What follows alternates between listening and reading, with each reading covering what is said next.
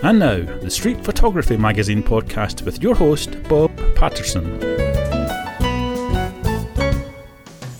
Welcome back to the Street Photography Magazine podcast. I'm your host, Bob Patterson, publisher of Street Photography Magazine. And we have a return guest who first interviewed with us. He was our featured photographer back in, uh, I forget what month, but it was 2017. And pardon? Say that again? 16, Bob. 16. It was 2016. Oh my God. End of 2016, I guess. End of 20. Okay. Okay. You, I got that wrong. Well, anyway, he's, uh, it's, uh, Cyrille Druart.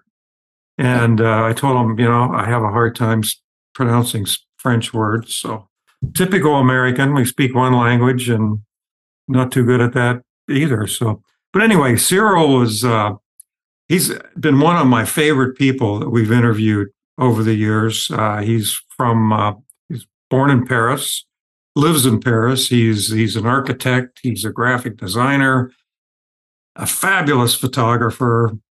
Uh, the guy can draw. I mean, he's he's a Renaissance man. He's probably a, a modern Leonardo da Vinci. I don't know. What else Mickey, Michelangelo? I don't know. Whatever. I wouldn't claim that. you don't claim that. No. Well, now you can quote me on it.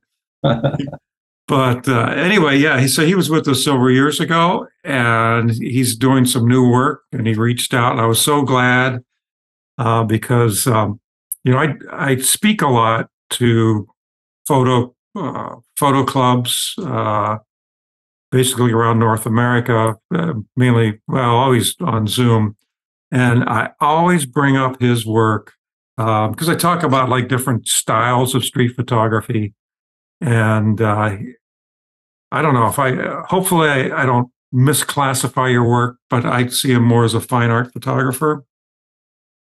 And uh, he's nodding his head yes so but and and more of a minimalist probably i think one of the most interesting minimalist photographers and we talked about that in our last interview and we're going to talk about it again um, and uh, it's very interesting so i always i always cite him as an example so i don't know hopefully you're you're not looking for uh, for commission on my using your a couple of your photos when i when i talk to these groups of people. But anyway, just welcome, Cyrille. I'm really glad to have you back.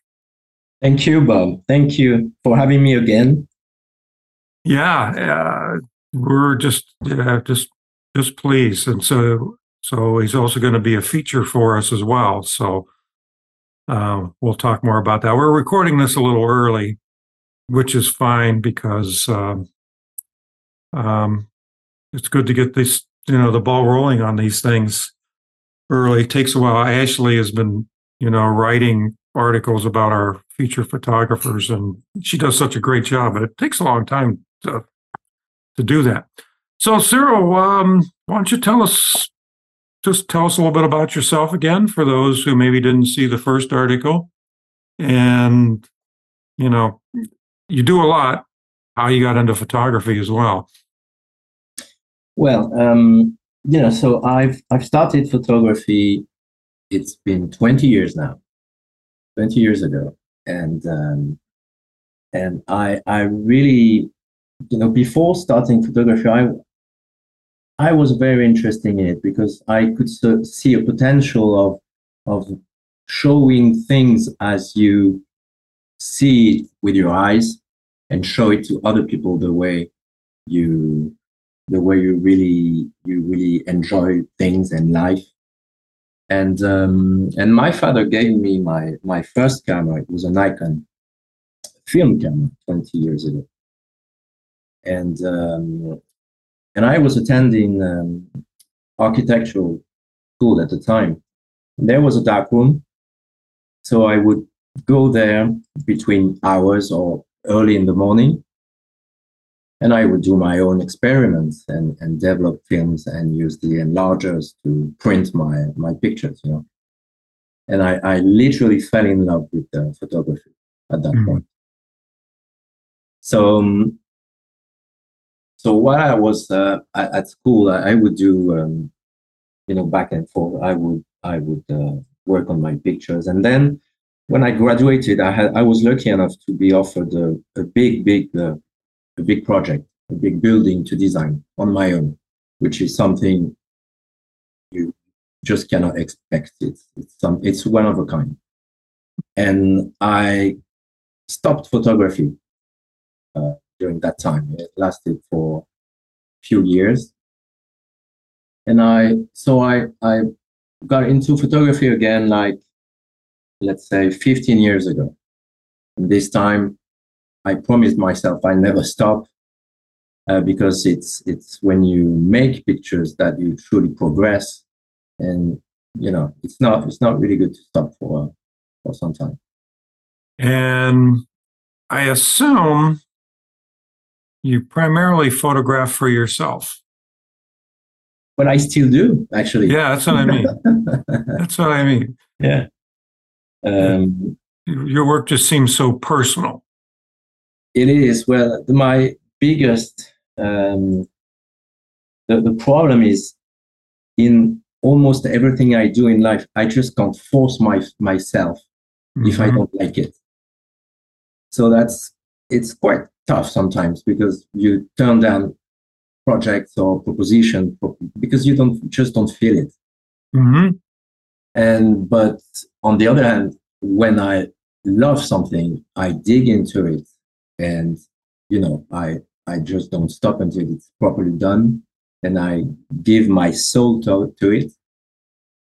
And I think it's a it's a good way, you know, to do personal and and deeper things. You know, it's to to reach um, to reach goals, your personal goals. I mean, you you can't really do things when you're not if you're not motivated enough. It's, photography seems easy, but it's quite hard. You know, Yeah.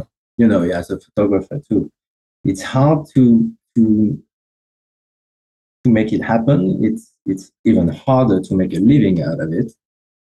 Yes. Fortunately, it's not my uh, my concern because I've got other things that like are bringing me money, but uh, and it's hard to, as any other other art form, it's hard to to manipulate. It's hard to develop. It's uh, it's a constant um, questions, you know, to yourself, and it struggles. The I guess before we get into photography, I've got to ask you about about being an architect, um, because you know, as photographers, we have an idea, we make a photo, and we have basically a two-dimensional object. Good. But as an architect, you visualize something, you have an idea. It starts with nothing, and then you have an idea, and that actually turns into a real thing, a real object that you actually use, a giant building, or even a small building. And you know, instead of having to think in two dimensions, you have to think in three dimensions. And I, I'm just fascinated with that. I'm, I'm always one of my fascinations is life is making something from nothing. And I even have a long-term project where you know I photograph people who have, have done that. And uh, I guess how does your brain work differently from creating a three-dimensional thing versus a two-dimensional thing, a, a photograph?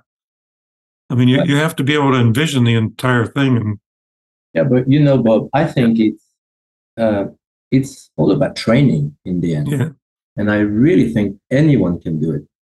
But it takes effort. It takes a lot of of um, conviction too. You need to to you need to feel you can do things on your own, and you and it's it's not uh, it's not an easy process again, but um, but I guess I was sensitive um, from my childhood. I, I've always been sensitive to moods, atmospheres, you know, buildings, but not not necessarily about walls or, or structures. You know, I, I'm I'm not an engineer, but I I was interested in uh, about uh, lights, about textures, about smells, even you know, hmm and all that interest led me to architecture. I actually Hmm. didn't choose architecture. You know, it was all my background, my interest in in life, in the arts Mhm. too. Uh, that led me to architecture, and then it's it's it's an it's an everyday work. It's a training.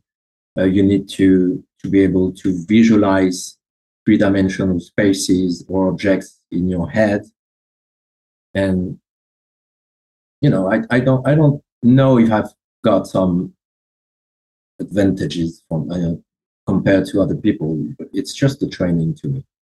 Hmm. Any other job in the end.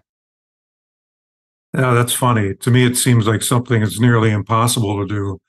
Um, Hmm. well, for example, you you created the, if I say the name wrong, the Iway building. Hmm. It's where is it in Lyon? Is It's it in where- Lyon, in France. Yeah. It is. And it, I mean, what did it feel like to come up with this concept, design it, and then actually see it completed and to walk into that building that was just an idea in your head at one time? Well, you know, the comparison is it's a bit is a bit cheesy, but it's like having a baby in the end. Hmm. It's like creating something from nothing or almost nothing Mhm. and and see it grow and see it develop. And you know i was 24 when when my clients came came to me and, and offered this project. It- you never hear anything like this. I mean it, it was Mhm. absolutely stunning to me and i couldn't believe it. And uh, as a matter of fact i turned it down a few times because i thought it was a joke. Wow. and they, they insisted and they came back to me and at the time i was living in london and uh, and i thought it would be uh, too complicated to go back to france to you know to do that from a distance. And it was 20 years ago. And um, but you don't really you don't you don't start from scratch anyway. You have a program. You have you know hmm things Sure. you need to use, you need to, especially in, in public space. Um, but then, you know, it's about your imagination. It's about uh, it's about excitement too, because when you're young, believe me, when you're given something like that, you are over the moon. You know, it's it's, it's crazy, and it's been it's been a, like a love affair for um, four years. Then it it it got built, and um, but you know, last like most creation, when you see it done, the excitement vanishes, hmm and you need to find something else. Yeah, I, I remember a story I heard once about a mountain climber, uh, Reinhold Messner, name German mountain climber, climbed Mount Everest, and he was the first European, the first non uh, person from Nepal, Nepali, to climb them, climb it without oxygen. And uh, and the quote was when he when he got there, he sat up on the, the top and took a photo. I guess they take a photo of their feet next to a sign up there. And he, he said, uh, then he said, I sat there like a stone. And it's like he, you know, the, the great accomplishment of his life, it was over. And he's it was like, now what? Yeah. I don't know what he did next. Hmm. I'm sure it was something great. But I just wondered if you felt the same type of a thing. Okay, now it's done. Of course, by if you're working as an architect, you probably got have other projects in the works at the time. But Well, you know, my actually that's funny because my clients were expecting me to have a nervous breakdown after the project is done. oh, really? because I got I, I gave so much to it and I was so Mhm. excited and it was so special and unique that there was such a cliff, you know, in the end. Mhm. What do you do now?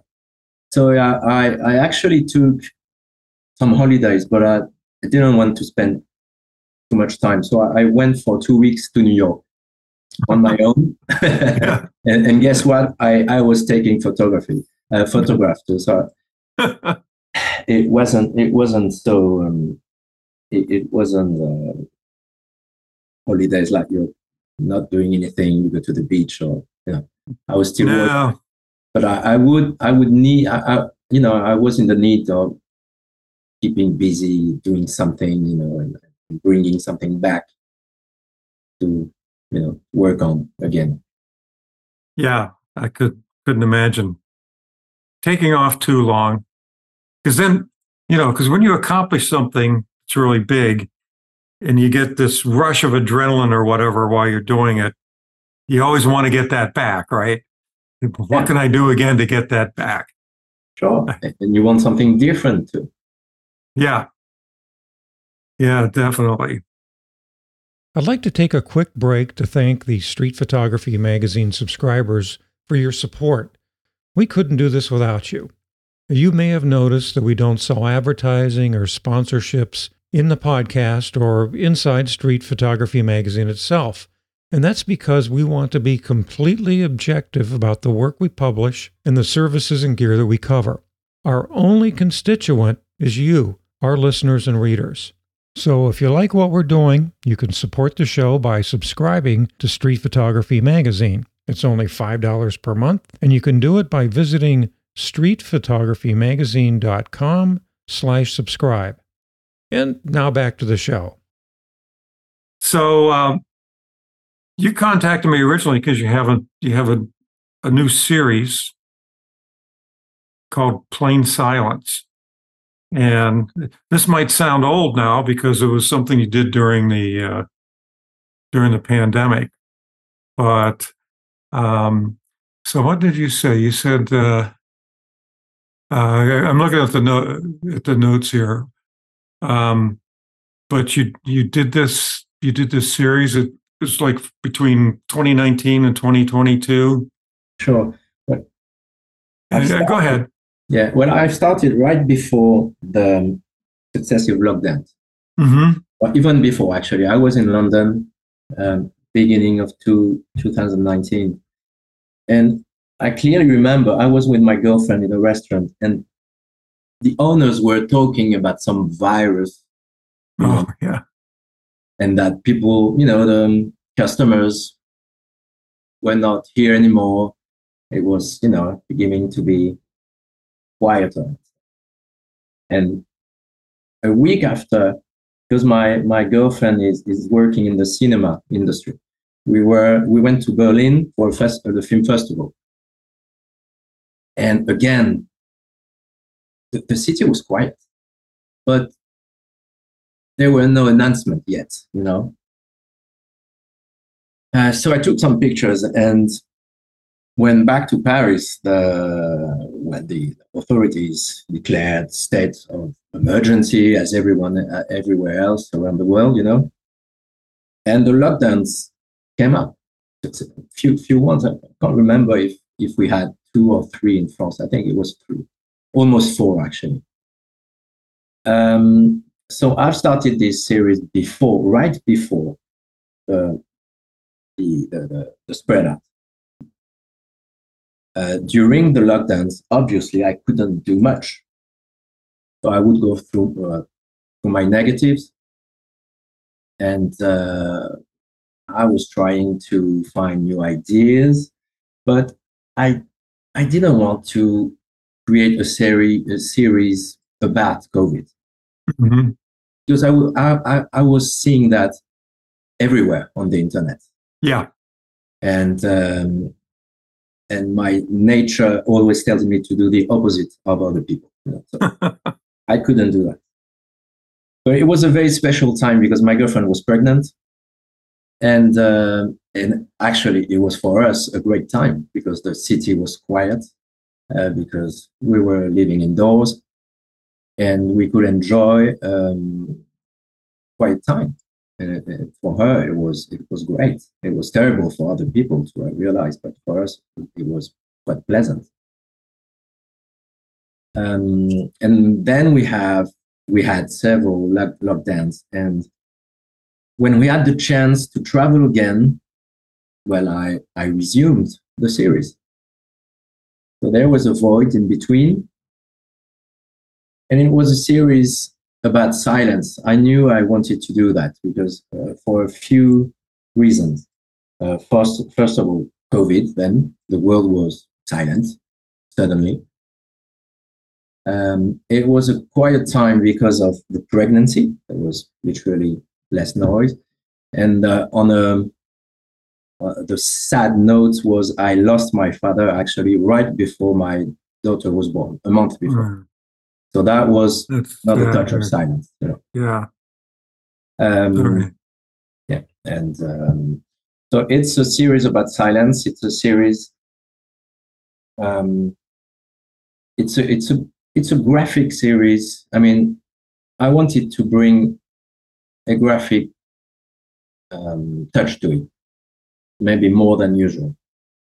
Uh, because I was during lockdown, I was reading more. I, you know, I, I did my books, architectural books, drawing books, and I, I thought it would be nice to go back again to something more graphic. Uh, always working in black and white and on film again. Yeah, and you said uh, primarily you're working with Tri-X or or uh, T-Max or I I used some team a long time. I mean, a few years ago, I was using uh-huh. 100 T-Max uh-huh. products. I I really liked. Then I moved to Tri-X, and I and Tri-X is great because you can make any mistake you want. The image is fine. you recover any detail you want you know, I've got my cameras here. I've got, I'm still using very simple cameras. I've got my Leica M3 here. Would you say it's an M3? M3, yeah. Yeah, wow. It's full manual, you know. Mm-hmm. Uh, there's zero electronic in it. So sometimes you just don't have time to set things up. You don't have the correct shutter speed. But still, Tri-X will get you on track and, and the image will be fine. And then I scan it and using Photoshop, I can bring back anything I want. Yeah. Yeah. Did you,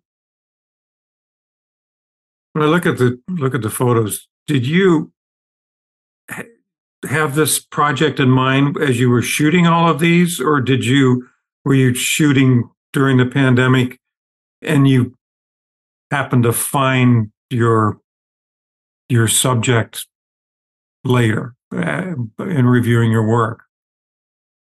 Well, I never know what I'm going to photograph, but still, I had quite a clear image in my mm-hmm. an idea of what I wanted to do. Yes.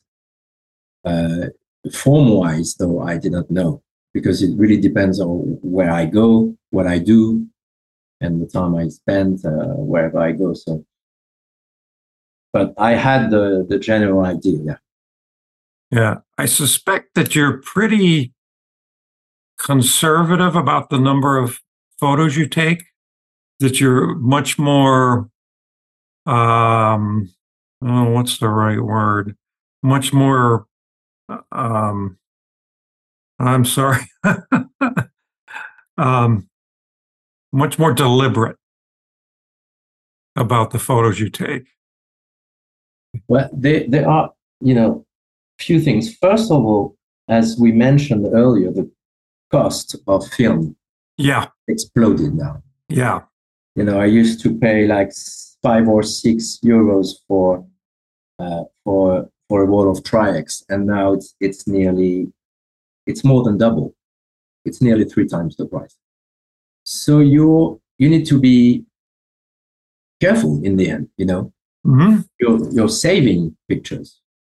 I mean, I I can't I I can't uh, hold myself when I see something interesting. I'm not going to count number of view of views I'm, I'm taking. I'm just shooting, shooting, shooting.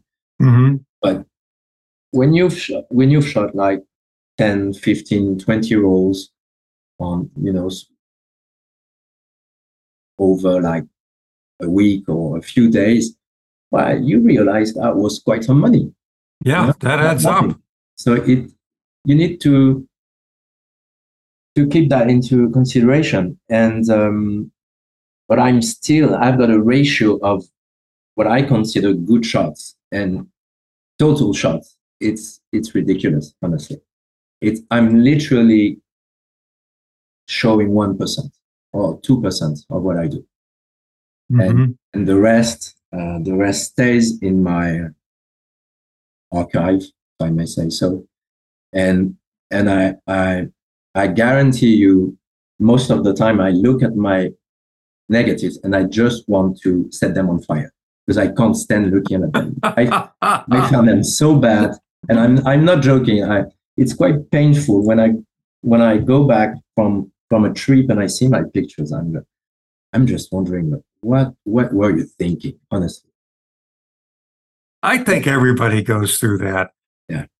You know, only for you, it costs a lot of money. Yeah. People who shoot digital, it's like, uh, you know, well, whatever. I'll delete that one. Of course, Yeah, we don't yeah. even delete them.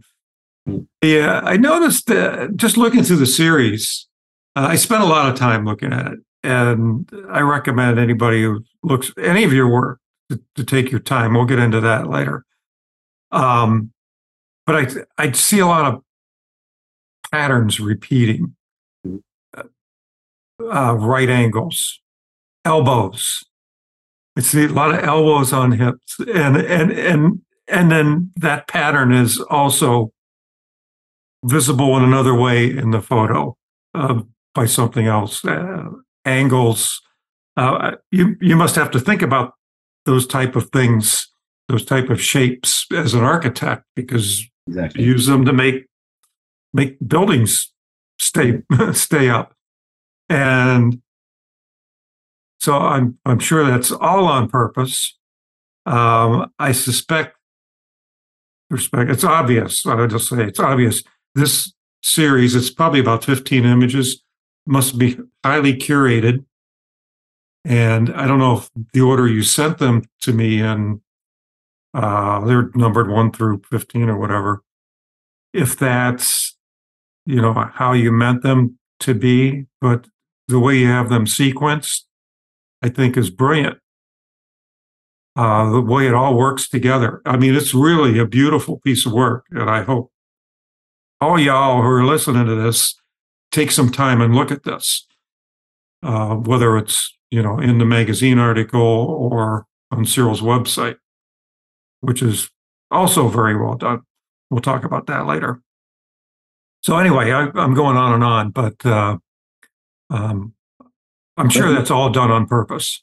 Yeah, of course. But you're right. My photographs are architecture too. I mean, they, Yeah, I see no difference between my architectural work, my graphic design work, my illustration work, and and photography, um, because they all feed each other. You know, hmm and all comes from the same head.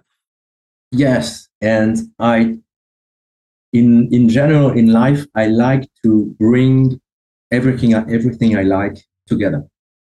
I like to to to make some kind of unity out of it. I've always done that. It's you know it's I don't know why. It might be uh, some some disorders somewhere in my mind, but um, my my um, images are structured as a building would be. hmm And when you mention elbows, it's clearly triangles, actually. hmm Um, and as in my um, buildings or interiors I design, I like to play with uh, simple shapes, simple geometry, triangles, sh- circle, square, rectangles. Always play with these simple shapes and then build something because not only it ends up making a visually coherent and simple spaces, but it I think it also talks to people in a direct way. I mean, the simplicity uh, goes straight to your brain and usually stays there. Do you work only in monochrome uh, because it's easier to see the shapes? Because Um, of that, yeah. because I want to focus on light too, Mhm. uh, because well, actually, I, I'm I'm really not interested in, in color photography. You know, I'm not saying I will never do it, but so far I love so much blacks, grays, uh, and and light grays. Let's say that I I don't feel the need to change. You know, it also goes. You can go to abstraction easier, eas- easily. You know, I I don't. I usually stop before abstraction because I want to keep a foot in reality. You know, I base my my work on reality, and then I I, I try to simplify it. But um, the strength of black and white pictures to me is is far greater than the than the one in color. Uh, personally, I agree with you. Um, it must be difficult though, because you're working with a rangefinder and you're seeing everything in color. Um, but then you've got to produce a black and white photo from that. So, you know, with the digital camera, it's easy because you can just set your viewfinder to, even if you're shooting in color, you could. Oh, can know, you do that? See, see black. Yes. Oh, sure. Oh, yeah. Oh, you know, you know, I'm not following up at all new technologies. It's, I'm, yeah. I'm running late. Absolutely, I'm absolutely behind, and I didn't know that. But you know, the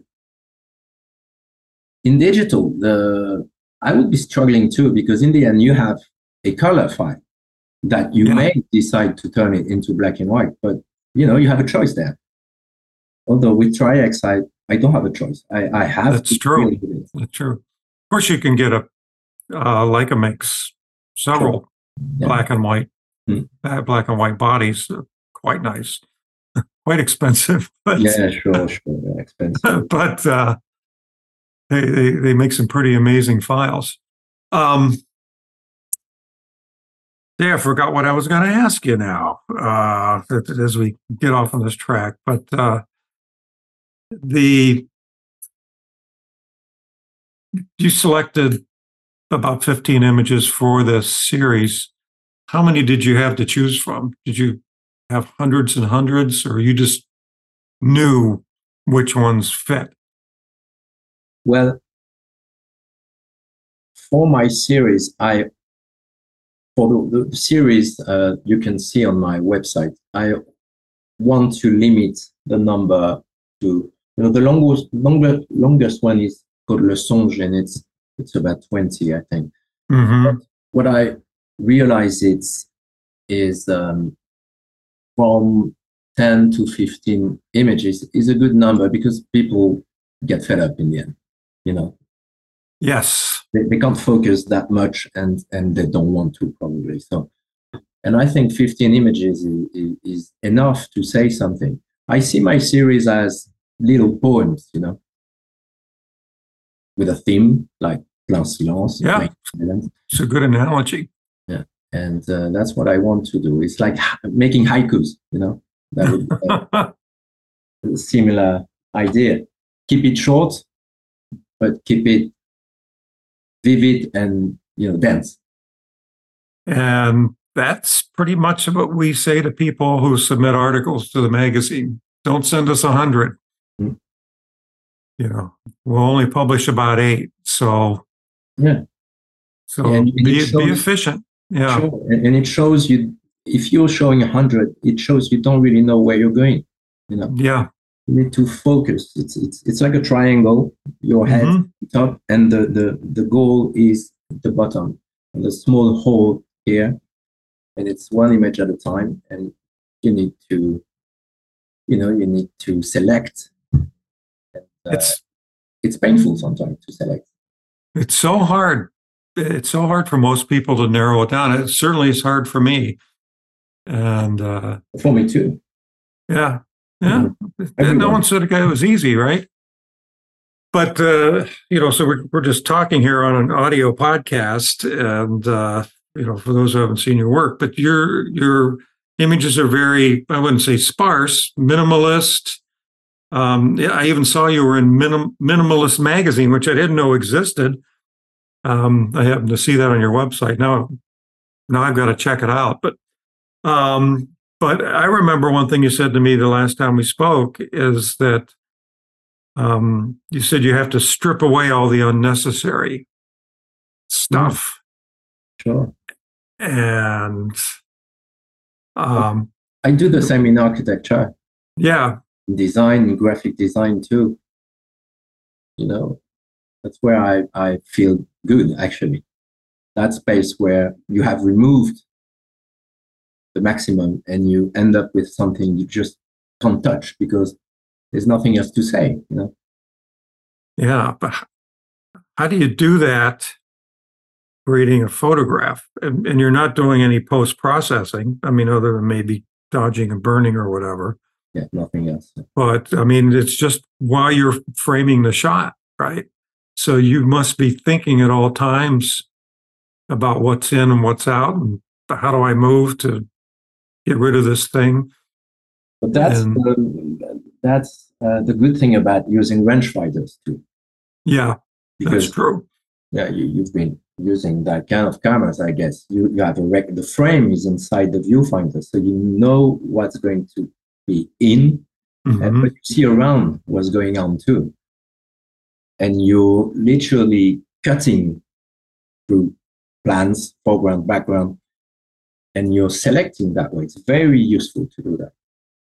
I'm I'm using a, a reflex, you know, that's my first camera is still here. It's a Nikon FM2. Mhm. The reflex is, is great um, mainly because you can see you can focus differently, but you see um, you see um, depth of field more efficiently. Of course, Yeah. Finder, you everything is is clean, you know. Um, but you are dealing with a frame and a black area around. So you know what do you do if something comes along, some someone gets into the frame, you can't see it. With a range finder, you, you still see life around. Yeah, you do. And You know- much easier than to to to create uh, composed uh, pictures that way. But you know, I think it's not uh, it's not um, um, well, when you look at the Magnum photographers, they were most of them using Leica cameras. Yeah. Probably still today, I don't know. But and Magnum images are known for their composition, clean, uh, would say minimalist too. And you know, probably because they were using le- rangefinders too. The thing is, you've got to get it in camera because there's nothing you can do afterwards. Well, I Unless you want to play with Yeah. For hours. yeah, yeah, exactly. And I, I Yeah. s- you know, I, I sometimes I don't spend a lot of time on Instagram, but sometimes I see um, uh, photograph, uh, photos, sorry, and um, you can tell they've been manipulated. You can tell right away when something has been deleted, when something Oh yeah, is not working because it looks weird. It looks like it couldn't be this way in real life. So I don't, I don't, you know, I don't post process much, but I do dodge and burn as I used to with the, the Sure. And uh, sometimes I do it a lot, you know, and sometimes almost nothing. Depends on the picture. the yeah, you were. Um, yeah, I, I- I've learned some good lessons from you just in the last few days because I, you know, spent a lot of time looking at your work, not just this series, but on your website. And then I, at the same time, or like right after, uh, I went to edit some of my own photos. And uh, I, I'm doing a series on jazz musicians, and uh, I did some photos of a, a guy who's actually been a personal inspiration to me for other reasons. And I really want to do a nice job and, and give him some nice photos. But after looking at your work and I look at mine, and there's this thing in the photo, I forget what it was. I go, that shouldn't be there. Looking at Cyrille's work, why did I take that photo? Because that thing was going to be in it, but I wasn't paying attention to it. Mm. And I'm saying, yes, I have to pay closer attention to what's in the frame. You know, I with with the new AI tools and Lightroom, I could probably make that disappear, which I won't. and uh, okay, lesson yeah. learned. I have Free plenty- lesson. Yeah, Yeah, well, I have pl- I have plenty of, of yeah. not working images too. That's why my ratio is so low. But you need, you just need one. But yep. you know, when I when I shoot, uh, whether I'm on my own or with my girlfriend around, um, it's it's all about focusing. It's about being into the moment. And most of the time, when I'm taking a picture, I literally can't hear anything around me. I only see what's before me, in front of me, and uh, and I, I close my ears. I close myself literally, and uh, I I'm I'm dealing with with uh, with with the image I'm I'm about to take, and um, and sometimes you you end up being tired, exhausted. I mean, I'm sweating, you know, for nothing. I'm not moving around. I'm just standing, taking a picture. But in it, I'm because I'm so focused. I'm I see my I, I can feel my brain is is is is getting hot. You know. time to time to take a break. Have a glass of water. Yeah, Yeah. I, you know, it, what I like about your work is you you know you've got some photos. One in particular that's not in focus, but it really works. And I hear so many times from certain factions of photography, no, it's got to be tack sharp at all times. Not really. Not really. Well, one in particular, I'm I'm looking at on your uh, uh, in your uh, uh, your series. Uh, someone walking through a door.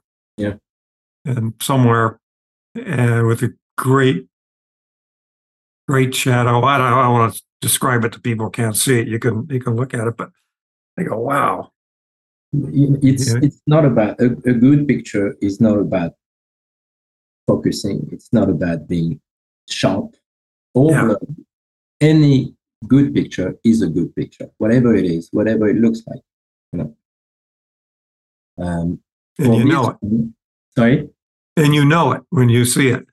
you know when you, yeah you Yeah. instantly know it but this one you know i i could have i could um, could have taken it like sharp as you say but what was interesting in that scene that was in uh, spain in seville sevilla I was going to say, is it, it's probably like Alcazar or something like. it's I can't remember where it is but it's it's it's in spain and the what i was interested in was these the light playing with the tiles on the wall Mhm. and the shadow cast on the floor. Uh, it reminded me of some ancient temple, you know, some Egypt, Egyptian temple. And I wanted to, to give that mood to the picture. But if you if you make it sharp, you you make it, I mean, it's saying too much. You would you would have you would have recognized the cloth. You would have recognized the uh, the year maybe even you know Yeah. but this way blurred it's it's it becomes timeless and it it would be work it will work in like 50 50 years again i mean Sure. it's not about saying too much in the end mystery is a big part of my images you know that's why sometimes the subject is slightly outside of the frame i'm always restraining myself from saying too much Yep. Yeah. You see part of a person, you don't often see their face. it's about suggesting Yes. because when you ch- suggest your your imagination will start working and, and Mhm. everyone's imagination is different that's the that's the richness of it you know so you will have uh, uh, thousands of interpretations. And that's what I'm looking for too. You say too much, there's no fun. Um, yeah, that's true. I'm going to write that down. Saying too much is no fun. Um, and I see also some of your photos have been on album covers and book covers. That's pretty cool. How how did that happen? Did they come to find you? Did somebody see some of your work and think it would make a good album cover and worked out a licensing agreement with you? Well, I have to say, social medias have changed. You know, the, the way of obviously the way we shared pictures mm-hmm. immensely, and um, through them, I've been contacted by different people. So, as you mentioned, um, I had a, some pictures on covers, book covers, magazine covers, and I, I actually have one coming up in December for a, an American magazine. And usually people contact me because they saw the picture on Instagram, um, Pinterest too, or, or just Google. Mm-hmm. Um, one of the, the most interesting was the cover of a music album from the Cigarettes After Sex group which became, I think, quite famous in the US. Well, they might not know. You, you don't know them, do you? I I don't know them, but you know, I'm an old guy. and uh, um, you know what? The way you consume music nowadays is is by an algorithm, and they keep feeding you more of what you listened to before. So I think like like services like Spotify make it hard to find new music. Yeah, probably. Yeah. So, but I, I'm going to check them out for sure. I saw it on your website. I like their name, except yeah. for the smoking part. It, but you know, it, it, reflects the, the the mood of the the ambiance of their music. Yeah, very calm, very chill. You know. Um, so for, for this one, the the contact that they contacted my uh, my art dealer uh, because they wanted to use that specific image of a plane uh, that I took in Venice, uh, Italy. Mm-hmm. Took it like in June 2020 or 19, maybe. And um, took this one just. I was there was an air show in Venice, and clearly thousands or hundreds of photographers, professional photographers using extra long lenses, you know. Mm-hmm. And I and I only had my I had brought my Mamiya six camera, which is a medium format camera. And I saw this plane and I just took the picture very simply like that. And I sent it to my art dealer and I probably showed it online and um, the lead singer contacted my art dealer. He just wanted to use it for a single. You know? And that was a very surprising and uh, fresh news. You know, it's you're not expecting this at all. And then later invited uh, me and my girlfriend to their concert in Paris. Then we we went to bar. I mean, it was great. Oh wow! It was great. You meet new people yeah. You know, taking pictures. It's it's great. Taking a picture of an airplane. Yeah. Uh, I think I know which one you're talking about.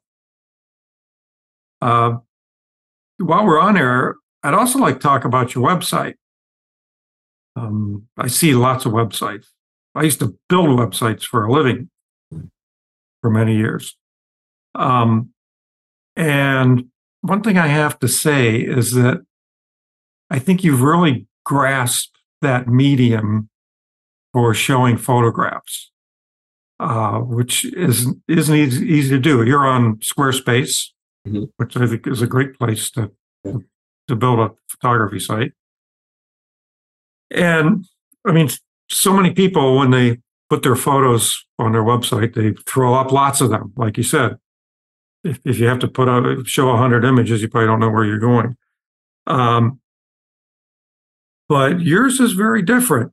You only, and we were talking about this before we started. You, or maybe you talked about it after we started. You you only have about no more than 15 photos in any one series, which I think is a great idea. Uh, but it's you know it's more than that. To me, it's almost like going. I hate to use this analogy. Going to a museum. You know, you really have to take your time.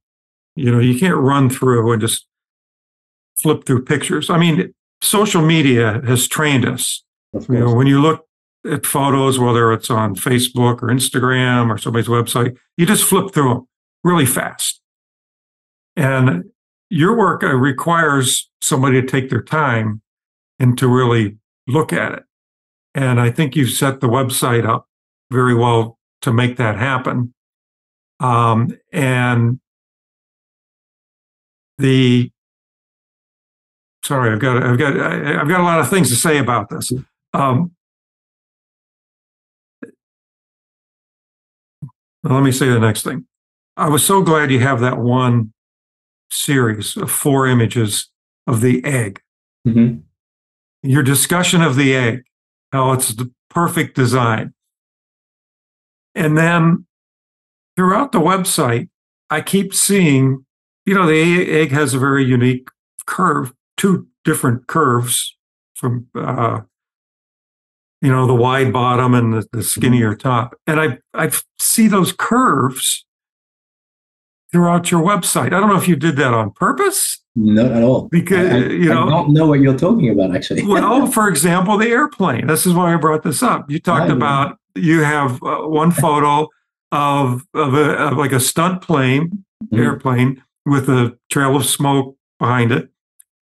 And I had seen that first before I looked at the egg, and I go, well, obviously the egg is shape is very important to me when to put it in here, and that's that's the same shape as the bottom of an egg. you're right. Yeah. Well, it wasn't on purpose. Okay. No, but um, but you know, it's once again, it's about loving simple shapes Yeah. and simple geometry, and the circle, the oval, uh, the elongated elongated circle, and square and triangle. You know, I'm sure you can find these shapes through my website, whether it's in the photography section or or architecture section, or even in less illustration Mhm. That's true. uh, because that's the structure I am interested in, you know, and I'm using, and I'm. It, it's about being obsessed in a way, but it's helping me to build on top, you know. Yeah, it's, I mean, just like this one series we're talking about, it's very carefully curated. So is everything else on your website, including um, each section or gallery. And it is well, well worth the visit. I think it's, it's a great lesson for anybody who wants to be more thoughtful on how they shoot to, to look at your work very closely. And a nice thing to do to do on a rainy day. Take your time Mm. and look at it. Well, thank you. But you know, I was I was reading a I was reading a an article one day saying I, not because of social medias, but they were studying social medias and the habits of, of people using them. And they were saying people spend less than two seconds looking at a picture. You Sounds about right. Yeah. you cannot apprehend a, an image in two seconds. You can have a glimpse. You can, you know, just you can see the basic structure maybe, but Mhm. you will you will not appreciate it because it took it took years, it took hours to make anyway, and and you definitely won't fall in love with it. You know, it's just it's possible. You look at pictures that way, but um, I like the the analogy you mentioned with the uh, the museum. It's it's about taking your time. It's about appreciate more things, um, and and because you appreciate more, you learn more too. You do. You do. And that's true for life in general. Sure. You know, I, I live in a country where everything is going by, you know, a mile a minute. Mhm. We don't take our time. I think, I think you French are, are better, better at appreciating life than we are. That's a different different philosophy. Italy is, is very different. Yeah. Yeah. Greece. Greece. Yes. That's right. I was there when you reached out to me. Yeah, it's a different dimension, clearly. Yes, it is. Yes, it is. Yeah, that's what makes the world interesting. Exactly. Yeah. So, I mean, where do you get your influence to to um, be like this? Influence. Well, I, I, I only think it's it's because I like simple things. Simple, I mean simple things in meaning simple looking things. know. Um, which most of the time are very complex to create, you know, sim- Mm-hmm. things. Mm-hmm. paradox you know it's a paradox they're very com- complicated to, to come up with but i think it talks to the brain in a in, a, in an immediate way that i like it, there's no fuss it it goes straight to the point and um and that's my way of of of of living you know even when i talk i don't usually i'm not a very talkative person. I like to go straight to the point and sometimes it sounds harsh or it sounds you know but but it, it's it's really not. It's it's about not wanting to spend to waste time you know or to waste anything. Mm-hmm. you know, and it's about appreciating things for what they are and uh, and but I was quite surprised because you're not the first person to to say I've got a minimalist approach to photography, and I've I actually never thought about this. Uh, I I am aware of this when I designed architecture because that's clearly something I want, you know. But in photography, I I think I'm just trying to to clear things out and to you know to just to show one element at a time. So, if somebody was to ask for your advice about how can I simplify my frame better, how do I how do I have to change my thinking or my behavior to not make the same kind of images as you, but make some make them simpler? Do you have any tips or advice, or you, maybe you don't even think about how you do it? Well, I, I can give one advice. It's only to truly know what you want to say, you know. Like when you're talking, you choose your words properly, you know, hmm go around the topic. Uh, you use fewer fewer words and to reach to make your point, you know. And I, it's exactly the same principle with with photography.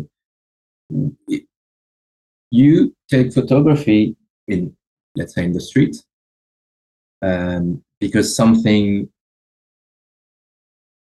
uh, something um, something is, is inspiring you on the moment so you need very quickly to analyze what's this thing and then isolate you know this shape or eh, whatever it is and to focus on it uh, to make it stand stand out you know and um, the rest has to go outside. Otherwise, people won't won't understand what you want to say. It's like talking, really. It's like use precise and proper words. it's a process. It's a training too. It's it's not easy for for for no one. You know, No, if it was easy, everyone would do it. of course. Uh, that's wonderful. So, um, for example, you know, your, uh, I guess, really any anything you've worked on, but your your Plein Silence series. well, where does it go from here? Are you going to do anything else with the work beyond showing it on your website and showing it to people like us? So far, I was never keen on setting up setting exhibitions or you know having my work exhibited anywhere. Um, so far, I like to keep things on my website, yes, and then it, it um, people contact me or I contact people all over the world to see if anyone's interested in in, in showcasing. Mm-hmm. Um, I have a book project which actually I've been in contact with even before we did the first interview. Mm-hmm. Um, some Wow. very quite famous publishers, and they were they were okay to do a book with me, but then you end up talking about financial issues and you know and and because photography books are not selling very well, black and white photo books even worse. Hmm. You know, it was a tough uh, tough move, but we decided not to go further. And uh, but I'm still in contact with them. And um, when I, in the end, I'm quite glad we didn't do it because it would it wouldn't have been a, a good book. Now I've got clearer ideas. I I know where I'm where I'm going, and I know what I don't like, and that's even more uh, important to me. So I might, you know, contact people again to make it happen, and we'll see if we if we if we do an exhibition uh, someday. But I love the the idea of a book, of several books. Uh, so so we'll see. We'll see. Yeah, there's there's nothing like seeing your photograph in, in print. You could actually hold it and touch it. It's, you know, and, and that's coming from somebody who owns a digital publication. But I love Mhm. photo books and I love prints. yeah, it's completely different. There's a world Yeah. apart from uh, uh, um, a picture um, you see on a screen with a backlit screen Yeah, and a picture on paper where the whites are paper, not white. It's Yeah. completely different. yep, completely different. and you can and you don't have that uh, scale issue you have with, with screen or definition issue. A printed image will remain the, the same. you know. Well, you have you have full control over what it looks like. Yeah. When it goes out into the cloud, who knows what somebody's looking at it on? 1995 IBM PC CRT screen. So, uh, yeah, well, one last question. Okay, again, I, I talked about your website, and uh, I didn't really do it justice. But do you do you change the photos out a lot? You know, it's a lot of a lot of times it's an afterthought because you're busy living your life, and but it's you know it's just so well managed. Do you you know do you make changes? Like for example, this new series, you say, you know what, I think you know, photo number 27 would look better in there and swap that out or once it's done is it it's done? It happens sometimes that you you'll see one or two pictures disappear from the website. Mm-hmm. because in the end i think it doesn't work so well with the rest.